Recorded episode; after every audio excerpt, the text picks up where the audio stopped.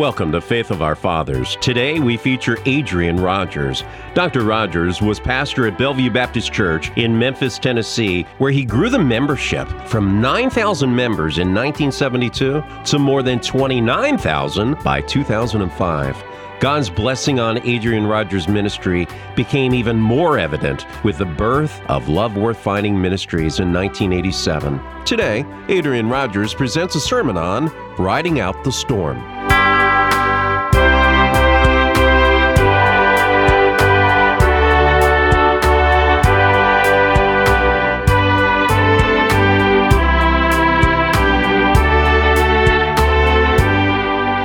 Take God's Word and turn with me, please, to Acts, the book of Acts, chapter 27. If you know anything about the book of Acts, you know that the book of Acts is a narrative. It tells how the early church uh, began to spread, and it tells of the missionary journeys of the Apostle Paul. And in Acts chapter 27, it tells of the Apostle Paul aboard a ship, and that ship rides into the teeth of a ferocious storm. And it tells how Paul went through that storm. If you will, how Paul rode out the storm. That's what I want to talk to you about today is riding out the storm. I love this 27th chapter of the book of Acts and preach from it from time to time because when you open the Bible there you can smell the salt air. There's something about this story. It's one of the most gripping stories if you listen, you can hear the booming thunder. You can see the lightning as its fingers flash across the bosom of the sky. You can hear the old ship creak and groan. You can hear the moaning and the whistling of the wind. It is an incredible story, the story of a ship in the midst of a storm. But that brings up a question even before we begin to read. Why would God take almost an entire chapter in the Word of God and tell us about a storm and a ship in that storm? Because it is more than history. The Holy Spirit has taken this story and made an incredible illustration with a great spiritual application for all of us. Because you see, life is like a voyage. Sometimes the sea is calm. Sometimes the wind blows softly. Sometimes the sun is shining. Thank God for those times. Maybe that's where you are right now, just sailing along. And if you are, enjoy it. It's a gift of God. But sometimes the wind rises. Sometimes the sky darkens. Sometimes we find ourselves in the midst of a terrible storm. And that's the way life is. This chapter is an illustration of every human being sailing between two eternities. Sometimes things are good, and sometimes things are bad. Now, in this particular story, before we break in, I want to remind you that the Apostle Paul is a prisoner. He's been taken prisoner for preaching the gospel of Christ. They are taking him to Rome to be adjudicated. He started out, by the way, on this ship as a prisoner. but we're going to find out before it was over, he was the captain. You know, Paul was different than most of us. Many of us see uh, difficulties in every opportunity. The Apostle Paul saw opportunity in every difficulty. You put him in prison, he becomes the jailer. He's singing songs in the night. You put him before King Agrippa, and he's the defendant. Before long, he's the prosecuting attorney. He takes every opportunity and applies to it the Word of God, which says, Thanks be unto God who causeth us always to triumph in Christ Jesus. And if you're in a storm right now, we're going to look and see what Paul did and then see what we can do. Learn how to ride out the storm. Now, Look in verse 20, if you will. He describes the storm, and when neither sun nor stars in many days appeared, and no small tempest lay on us. Now, folks, that's just old English for saying it was a big one. no small tempest lay on us. All hope that we should be saved was then taken away. Maybe that's where you are. I mean, you're in the midst of a terrible storm, and all hope seems to vanish from you. But after long abstinence, Paul stood forth in the midst of them and said, Sirs, ye should have hearkened unto me and not have loosed from Crete to have gained this harm and loss. And now I exhort you, be of good cheer, for there shall be no loss of any man's life among you, but of the ship. For there stood by me this night the angel of God, whose I am and whom I serve, saying, Fear not, Paul. By the way, somebody has said, I've not counted them, but somebody has said that at least 365 times in the Bible we find this phrase, fear not. One for every day of the year. Fear not, Paul, uh, for thou must be brought before Caesar, and lo, God hath given thee all them that sail with thee. Wherefore, sirs, be of good cheer. For I believe God that it shall be even as it was told me. Well, basically, three things I want you to see as we look in this passage of Scripture today. First of all, the reason for these kind of storms. And secondly, I want you to see the reaction of people when they get into storms good people and bad people, godly and godless. And then, thirdly, I want you to see the result of the storm, what it does in the lives of those who are people of God and in the lives of those who don't know the Lord. Now, we all get into storms, whether you're saved or lost. Actually, basically, there are four basic kind of storms in life. One, just the normal storms that come because we're part of nature. The Bible says God makes it to rain upon the just and the unjust. And if you're a human being, you live in a world that has storms just because we're here. Now, that's one kind of storm we get into. There's another kind of storm that we get into, and these are the ones that we ourselves engineer by our foolishness, and they're caused by disobedience. That's the kind of a storm that Jonah got into when Jonah tried to flee from the presence of the Lord. You remember that story? He spent the night on a foam blubber mattress. You remember? He, he was swallowed by a whale. What was the problem with Jonah? He was out of the will of God and he ran right in the teeth of a storm. Now, there's a third kind of storm. There are storms that God sends us into for development. Remember the story there in the Gospels where Jesus commanded his disciples to get in a ship to go to the other side of the sea? And Jesus knew that a storm was brewing, but there he was trying to teach them a lesson for their development, for their discipleship. And sometimes we do get into storms not because we're out of the will of God like Jonah was, but because we're in the will of God. But now here's the fourth kind of storm we get into. We get into some storms because we're dragged into them by other people. That's where the Apostle Paul was. Now, he was a prisoner, but he was also a mariner. I mean, he had, he'd been through shipwrecks before, he'd sailed before, he was a seasoned traveler.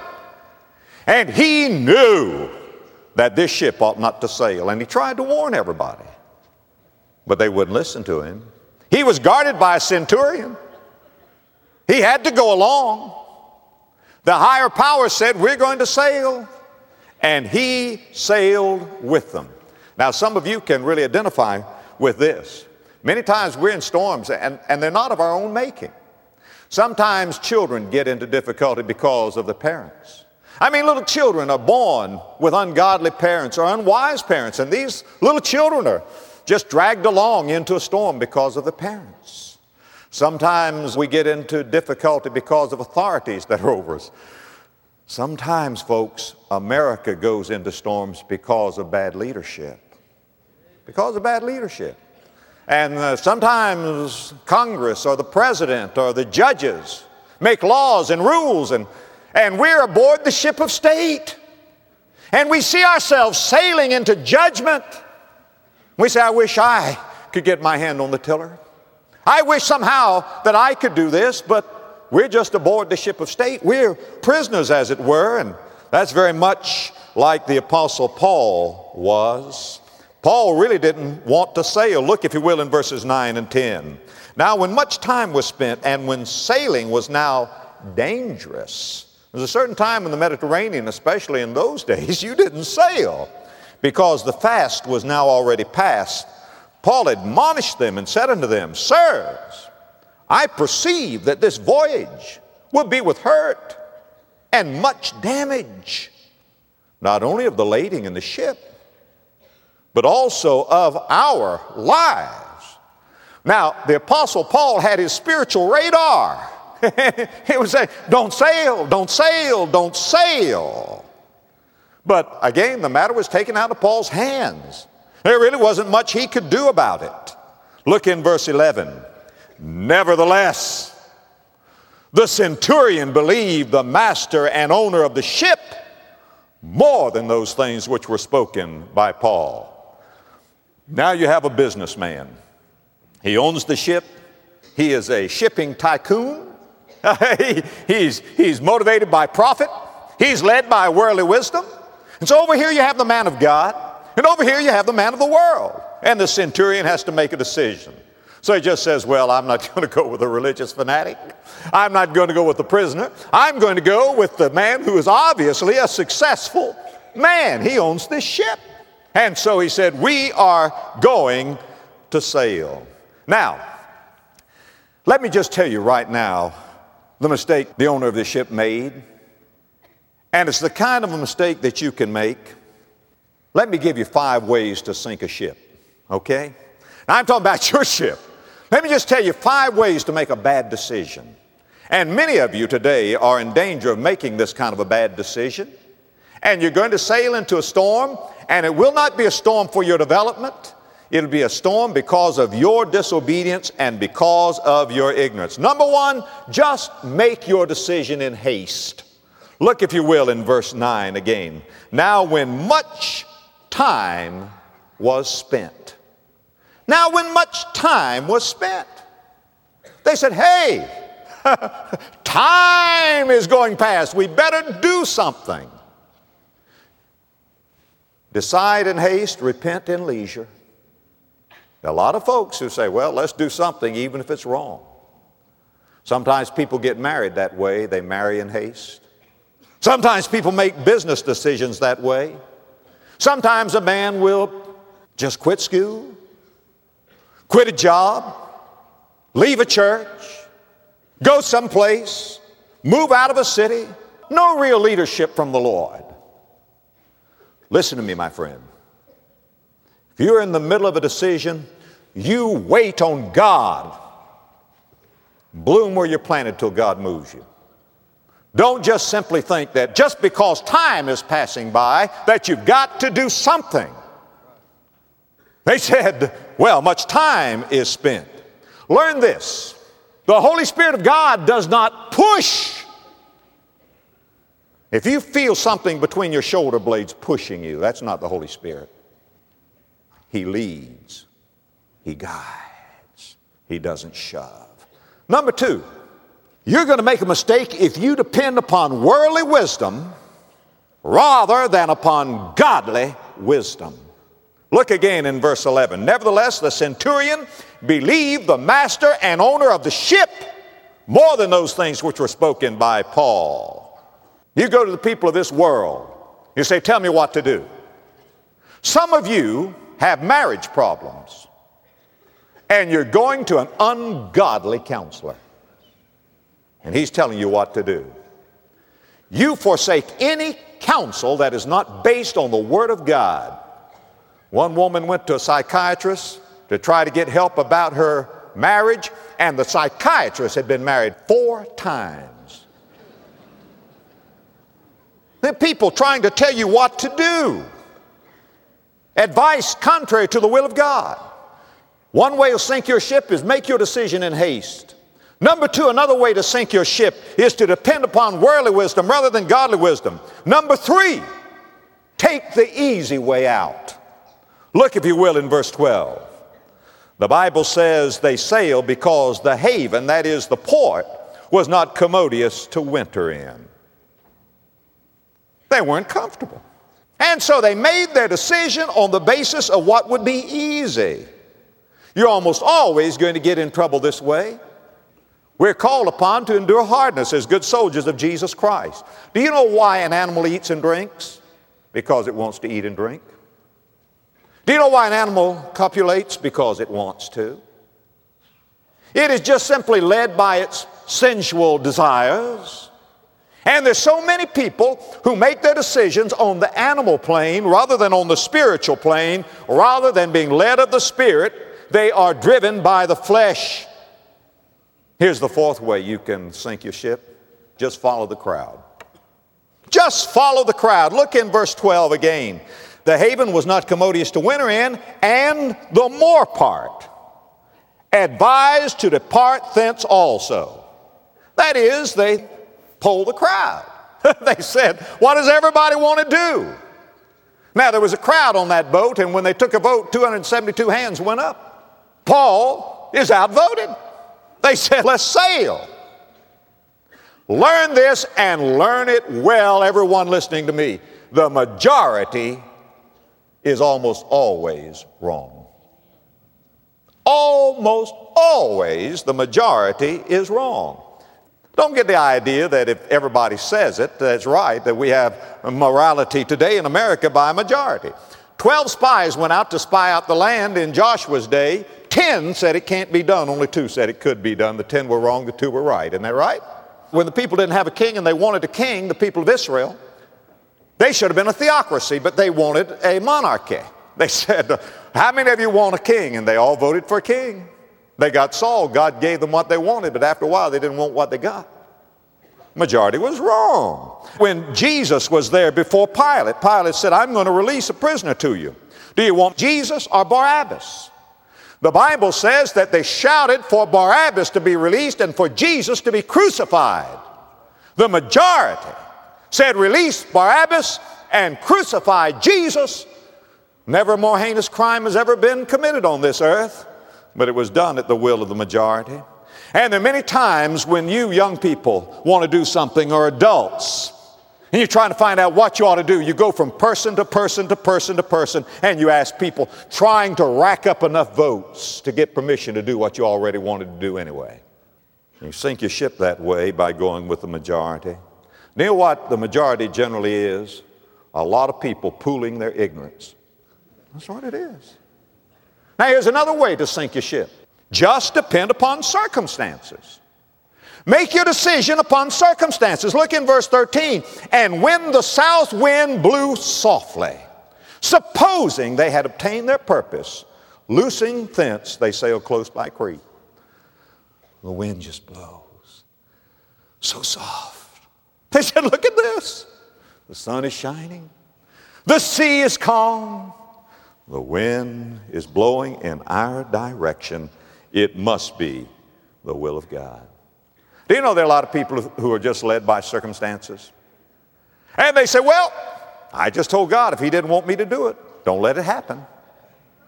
They say, Well, I asked God, Lord, it, it, it must be your will. I, I, it looks good. Just circumstances. And that soothing south wind was soon to turn into a horrible, ferocious storm that would sink that ship. There's five ways to sink a ship. It's still happening today. These are the reasons for the storms of life. Let's talk a little bit about the reaction uh, to the storms of life. How do people react? Well, let's begin now in verse 14 and read through verse 21. But not long after there rose against it a tempestuous wind called Euroclydon and when the ship was caught up and could not bear up into the wind, we let her drive. What does that mean?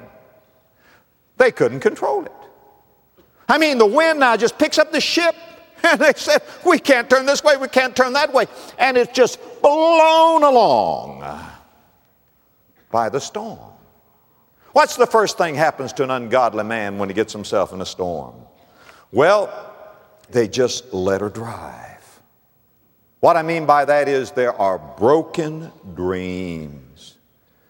The old ship's captain and owner and the centurion, not as strong as they thought they were. The Bible says they couldn't bear up. I've seen it happen many times. These people, these moguls, these tycoons, these know it alls, let the storm come. And they find themselves now driven by winds that they cannot control. They're at the mercy of forces that they cannot understand, dimly comprehend. They're aboard a floundering vessel. Dreams dissolve. Number two, they began to labor with a desperate effort. Look, if you will, in verse 16. And running under a certain island which is called Clauda, we had much work to come by the boat. That is, they got on the lee side of that island and things lightened up a little bit and they said, hey, we've got to get this thing straightened out. And so now, with beads of perspiration on their brow and, and their backs aching, they're trying to get the tackle of the ship back together. They're trying to get it all back together and they are working with much labor. You know what the devil will tell you? The devil will tell you it is hard to be a Christian. That is a lie. Jesus said, Take my yoke upon you and learn of me, for my yoke is easy and my burden is light. The Bible says the way of the transgressor is hard. Now, I don't mean there's no discipline in being a Christian. I don't mean that at all. I don't mean there's no hardness in being a Christian. Yes, we're to endure hardness as good soldiers of Jesus Christ. But as far as the labor, the grueling, gruesome toil, that comes with sin. There's so many people who are making this desperate effort to try to put things back together. The old devil has lied to you. But not only do dreams dissolve, and not only does work increase, but resources are wasted. Look, if you will, in verses 18 and following. And being exceedingly tossed with the tempest. The next day, they lightened the ship. What does that mean? They started throwing stuff overboard. And the third day, we cast out with our own hands the tackling of the ship. Why, they're just dumping things into the ocean. And then look in verse 20. And when neither sun nor stars in many days appeared, and no small tempest lay on us, all hope that we should be saved was taken away. But after long abstinence, Paul stood forth in the midst of them and said, Sirs, you should have hearkened unto me. Well, he said, I told you. I told you. And not have loosed from Crete. Now, look at this last sentence now and not to have gained this harm and loss. One of the most costly things around is sin. Sin. These people, they work and they waste. They're throwing it overboard. Everything that they thought was so precious is not precious now.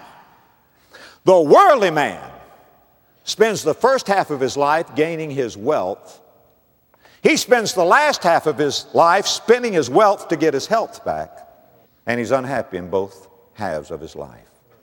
What a colossal waste it is.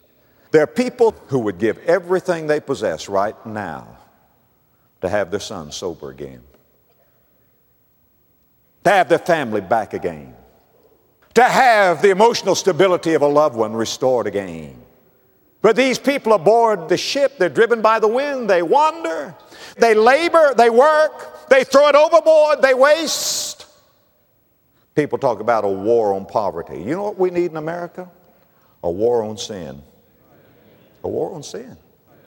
When people get right with God, the Bible says God takes pleasure in the prosperity of his servants. And so their resources are, are wasted. And then they, they lose hope verse 29 of this same chapter. And fearing lest we should have fallen upon rocks, they cast out four anchors out of the stern and wished for the day. Oh, if I just had some light, if I just knew what to do. They rejected God's light. And now they find themselves in darkness. The sailors of that day, they didn't have the modern instrumentation that we have today. They sailed by the stars, the sun, the moon, the land, the shore. But the Bible tells us in verse 20 all these things disappeared. They gone. All of the things that they said were so important, their business charts, their surveys, their polls, All of these things, they're gone. What do you do, dear friend, when the stars go out of your night and the sun disappears out of your day? These people in this Stygian darkness, wishing for the day. Hopes vanish. And then you know what they do? They get very foolish. They began to make foolish plans because they don't have stars to steer by. And so there's sort of an inner gyro that takes over. Look, if you will, in verses 30 and following. And as the shipmen were about to flee out of the ship, when they had let down the boat into the sea under color as though they would have cast anchors out of the foreship, Paul said to the centurion and to the soldiers, Except these abide in the ship, ye cannot be saved. Now, there were some sailors aboard. They said, Let's pretend we're going to let an anchor out of the bow of the ship. There's a little lifeboat there. We'll get in that lifeboat. We'll get off this big ship. We'll escape. Paul said, You tell those guys, if they don't stay on the ship, there's no hope at all. What was this? It was a form of escapism that was built upon selfishness. I've seen it happen many times. The man who turns to alcohol, that's a form of escapism that's built on selfishness. You say, Well, I'll drown my problems. No, they can swim, dear friend. You're the one going to drown.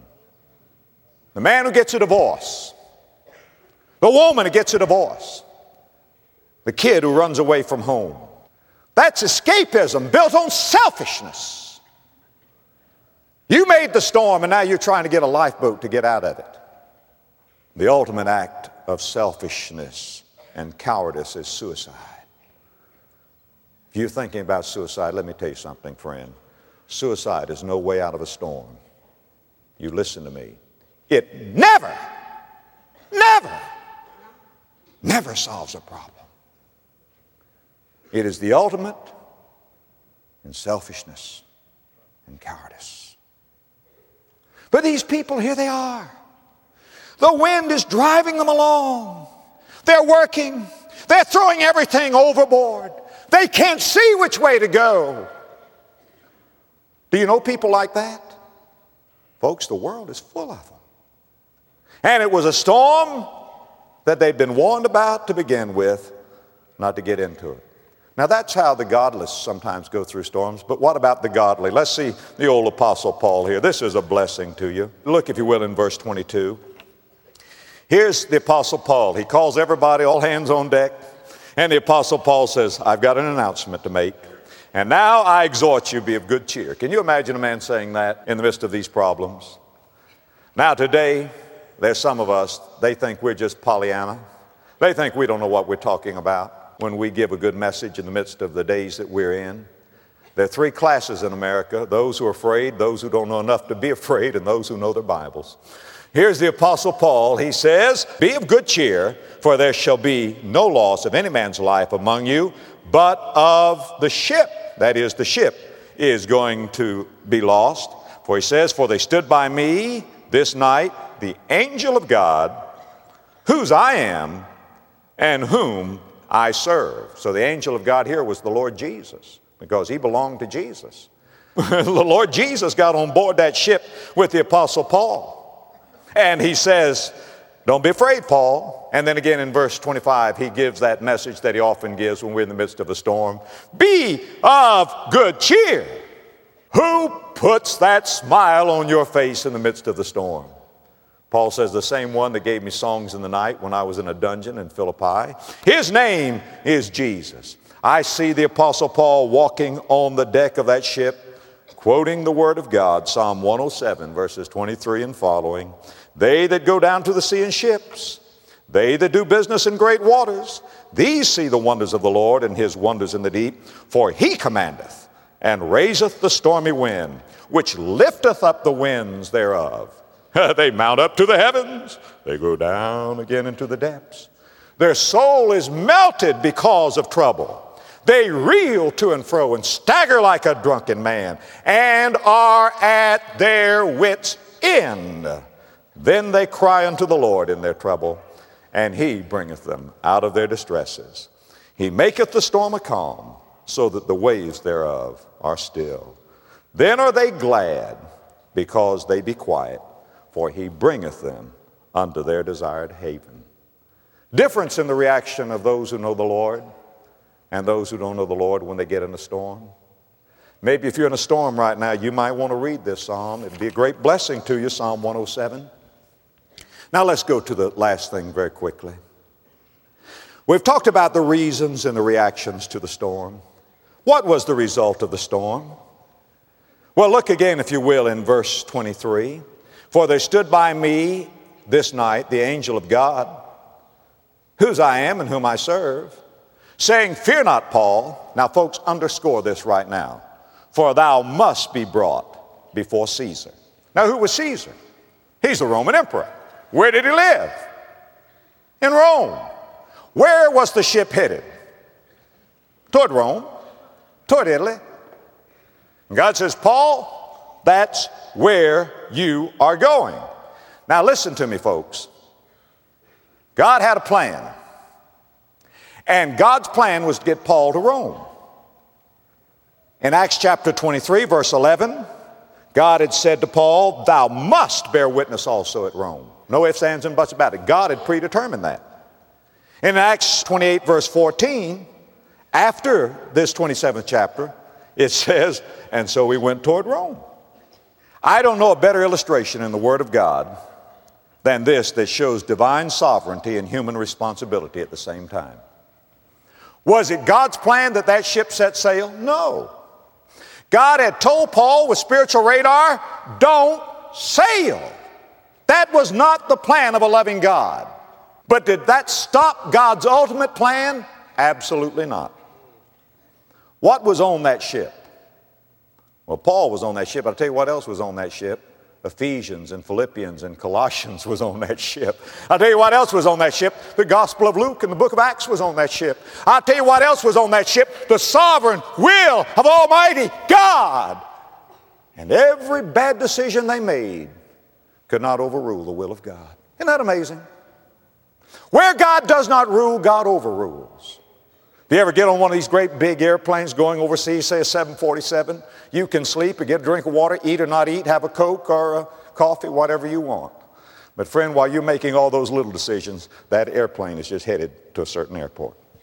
I mean, there's a pilot that is carrying that ship. There's a predetermined plan that is taking that ship to that airport. And on board, you say, Well, I'm making this decision and that decision. But at the same time, there's another power that's just bringing it on.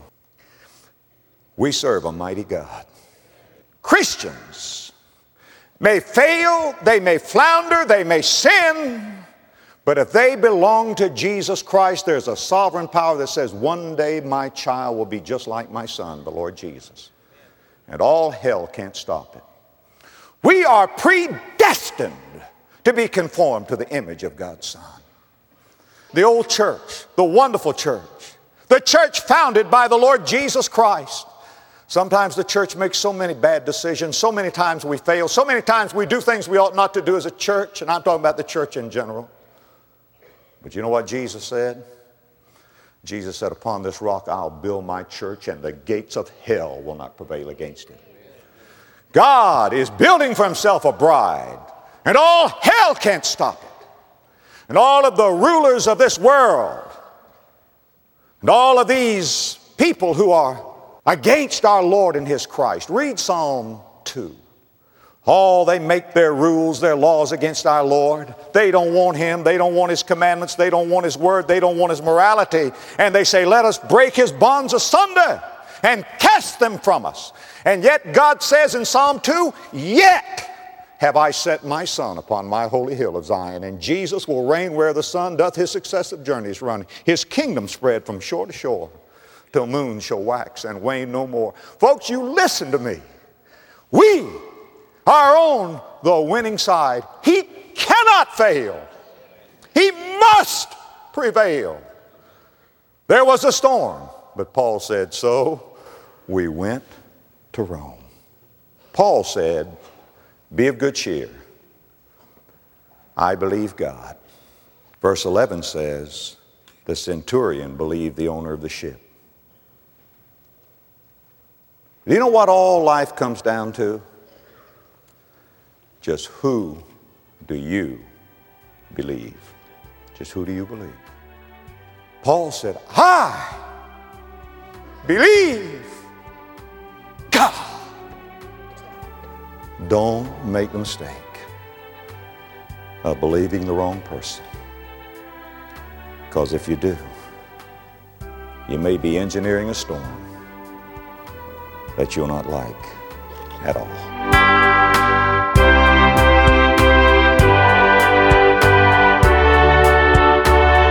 Today's sermon by Adrian Rogers was provided courtesy of the Love Worth Finding Ministries. Find more great content on their website, Love Worth Finding at lwf.org. That's lwf.org. You've been listening to Adrian Rogers. Listen to Faith of Our Fathers each Saturday and Sunday to hear more great 20th century preachers.